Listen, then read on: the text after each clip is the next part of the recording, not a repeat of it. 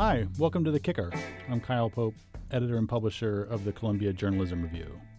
This week, coverage of the police and the new difficulties that reporters around the country are having in trying to get information out of police departments. This issue has received a new amount of attention in the last week or so because of a trial in New York City centering around a particularly well known killing of an African American man named Eric Garner who was choked on Staten Island by Officer Daniel Pantaleo. And that has raised all kinds of interesting and disturbing questions about the kind of information that's available to the public and how these hearings work. And it's sort of prompting us to think more generally about what is the relationship between a police department like New York's and the press corps that's supposed to cover it. I'm thrilled to be joined by Nick Pinto, who has been covering the NYPD for a while for a range of publications from the Village Voice to The Intercept to Gothamist now to CJR. Welcome, Nick. Hey, thanks for having me. Thanks for coming on. Um, Nick has got a terrific story up on CJR now about the Eric Garner case and about how hard it is to cover this kind of hearing. Nick, for people who are listening who don't live in New York or who haven't been following the Garner case, just give us quickly uh, the sort of the facts about what happened and what happened to the cop at the center of it. Sure. So this is a case from July, the summer of 2014. What happened was the police were called to a block in Staten Island where it was suspected that loose, untaxed cigarettes were being sold on the street. And, and, and their claim was that they were getting complaints from residents that what? I mean, wh- why was this an issue that people were selling loose cigarettes? Uh, well, this fits into a, a, category that the NYPD calls quality of life offenses, um, and so this this fits into actually some pretty high high flown policing strategy debates. Uh, broken windows policing Yeah. or quality of life policing, which which holds that if you let this this little rinky dink stuff like this go on, if people are selling loose cigarettes on the street, the next thing you know, uh, there, there's going to be sort of an air of tolerance, and people will start committing more serious crimes. So what you do is you, It you seems sort of ridiculous on its face when you when you sort of try to unravel it. But no, you're right. I mean, that's that's the point. Yeah. academic scholars of, of policing um, theory have, have gone back and forth on this um, quite a bit. Um, but it is the strategy that New York has been pursuing for a long time. So this guy Eric Garner was selling these in this park in Staten Island. That's the allegation. He'd certainly been um, arrested for doing so in the past. Um, and uh, one of the officers who confronted him on the day in question testified recently that he, he had actually uh, stopped him for doing the same thing a few weeks earlier. Right. So what went down there?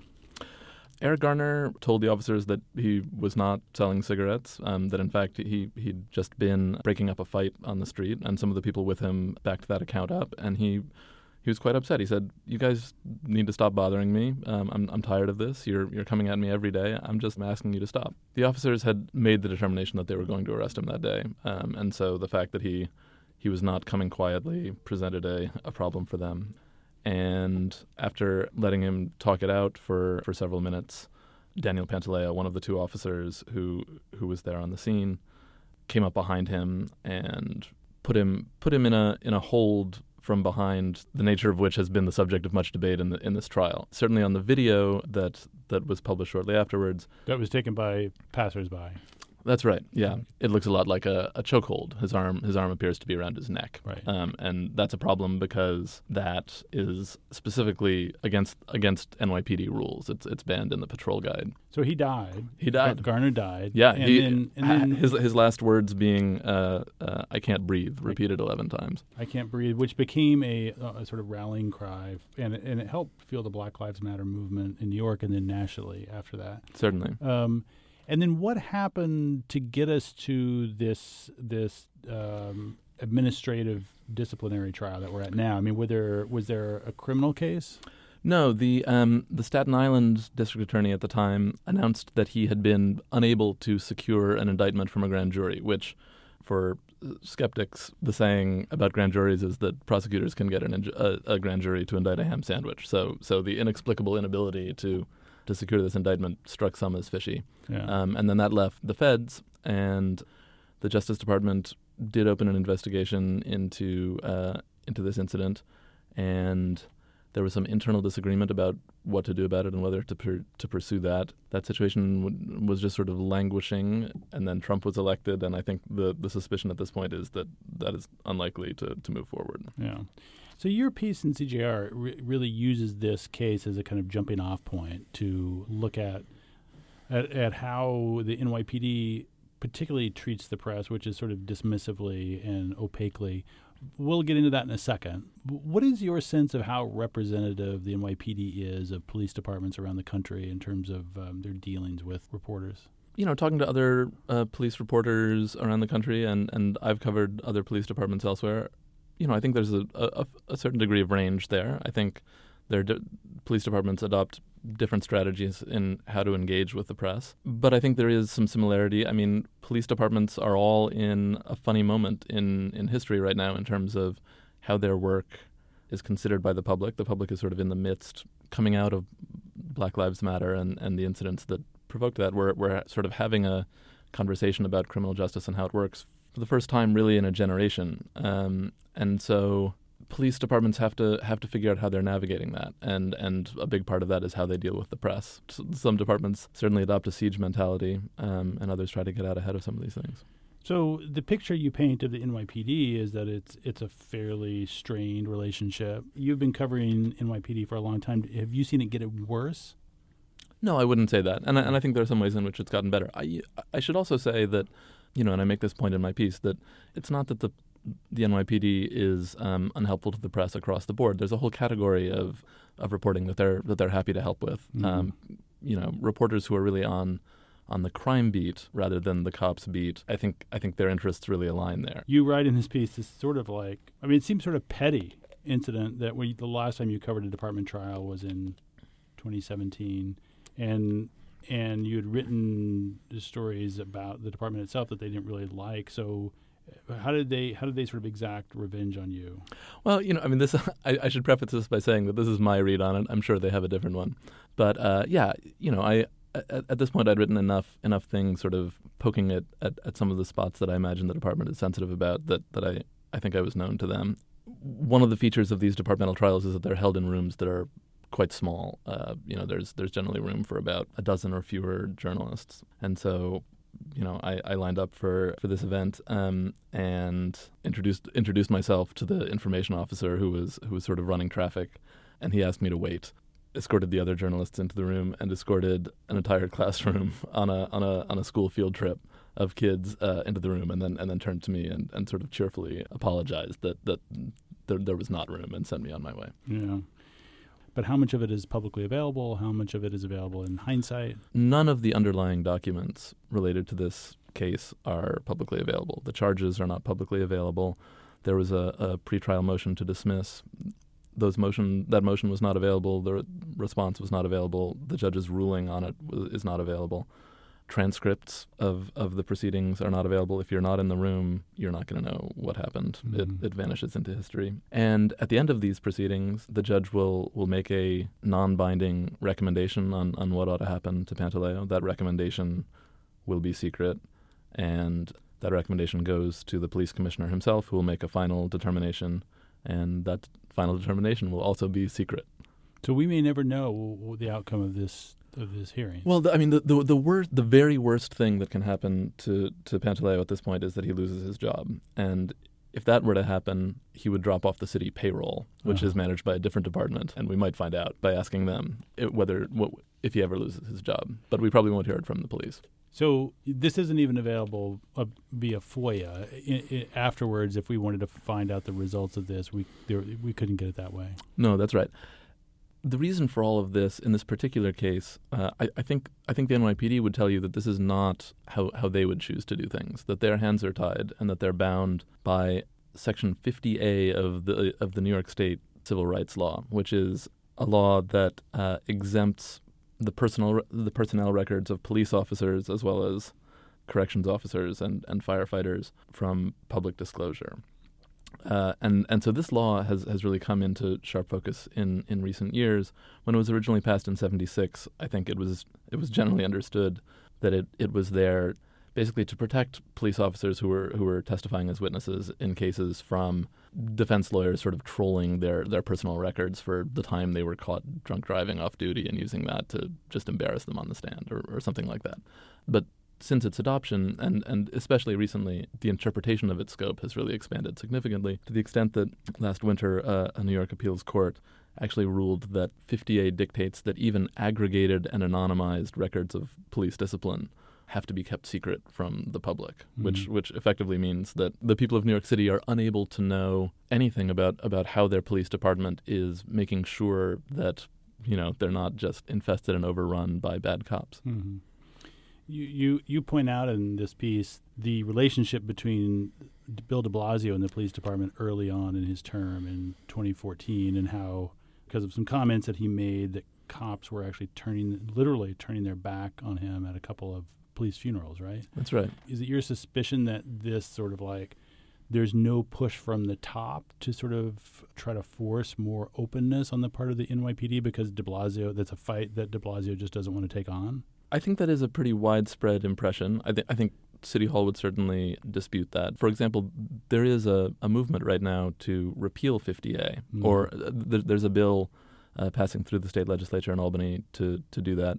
Um, there's a, there's another bill also in committee um, to to specifically narrow its scope. But when you talk to the advocates who are who are really driving the push to pass that legislation, they're they're incredibly disappointed with with the leadership from from city officials to to push for that change, um, which really would be required to to get this over the hill in in Albany. And who who who is leading the effort to sort of open this up? Is it sort of just civil liberties and open access? Yeah, it's a it's it's a it's a mishmash. It's uh, it, it's civil liberties groups. It's uh, it's groups concerned with police violence um, mm-hmm. and, and police accountability. The the New York State agency concerned with open government um, has has been just banging on the walls about 50A for years mm-hmm. and saying that this you know this this runs counter to every principle of open government that right. you know that we could hope to pursue. And and the complaint is just that De Blasio hasn't shown any interest in making any kind of using any political capital on this. Right. So the, there's a bigger the bigger question here. I should I should say in, in fairness to the mayor, I mean he, he has he has gone on the record saying we need we need to uh, reform this law. Right. But um, that's that's been about the extent of it. Right. How do you articulate or how do you think through the arguments in favor of all of this secrecy around policing?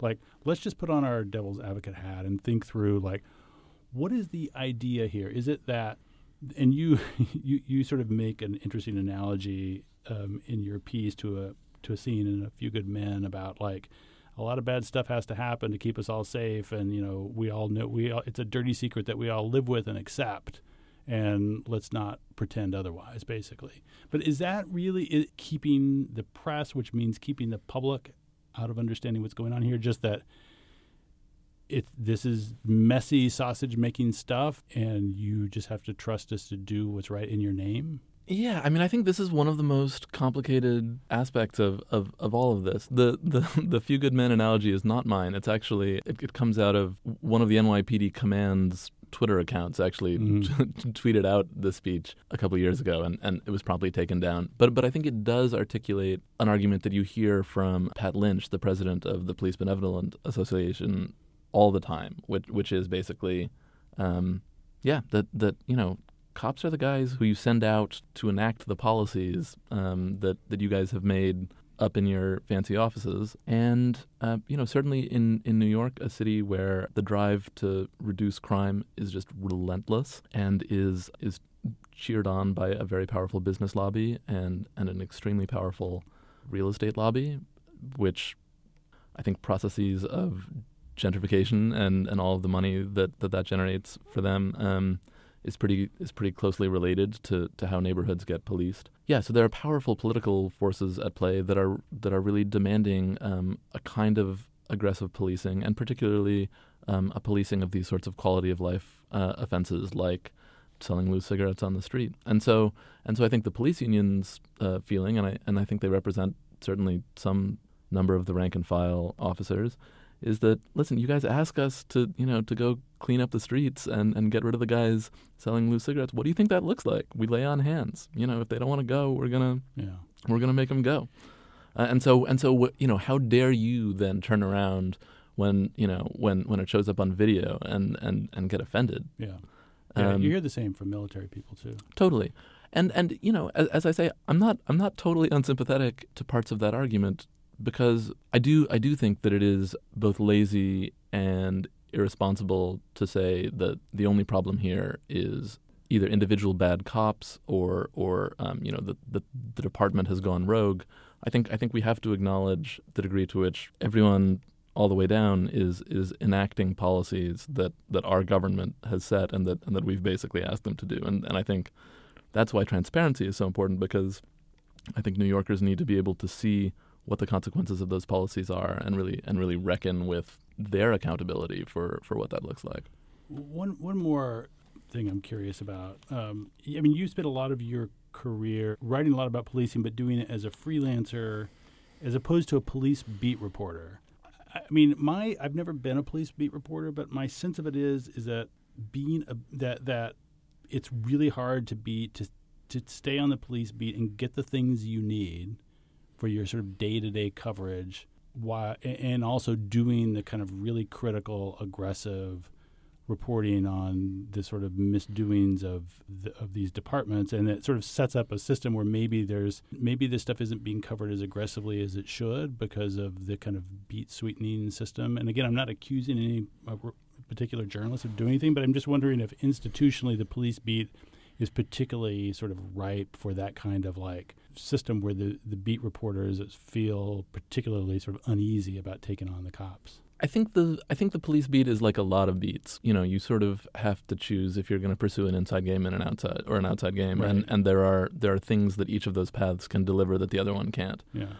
You know, I will say that there are people who uh, I don't know I don't know how they do it, but I but I think there are people who who are effectively running an inside game who you know who are who are really well sourced who are operating out of out of the shack the the press room in um, police headquarters who, who who do do great work. Um, uh, Rocco Parascandola at uh, the Daily News is great. Graham Rayman at the Daily News is Mhm. is great. You know, Len Levitt is a is a classic example of of someone who had an incredibly contentious relationship with the NYPD while you know maintaining incredible sourcing and Mm. and and sort of having a good relationship with people in the building. Hmm.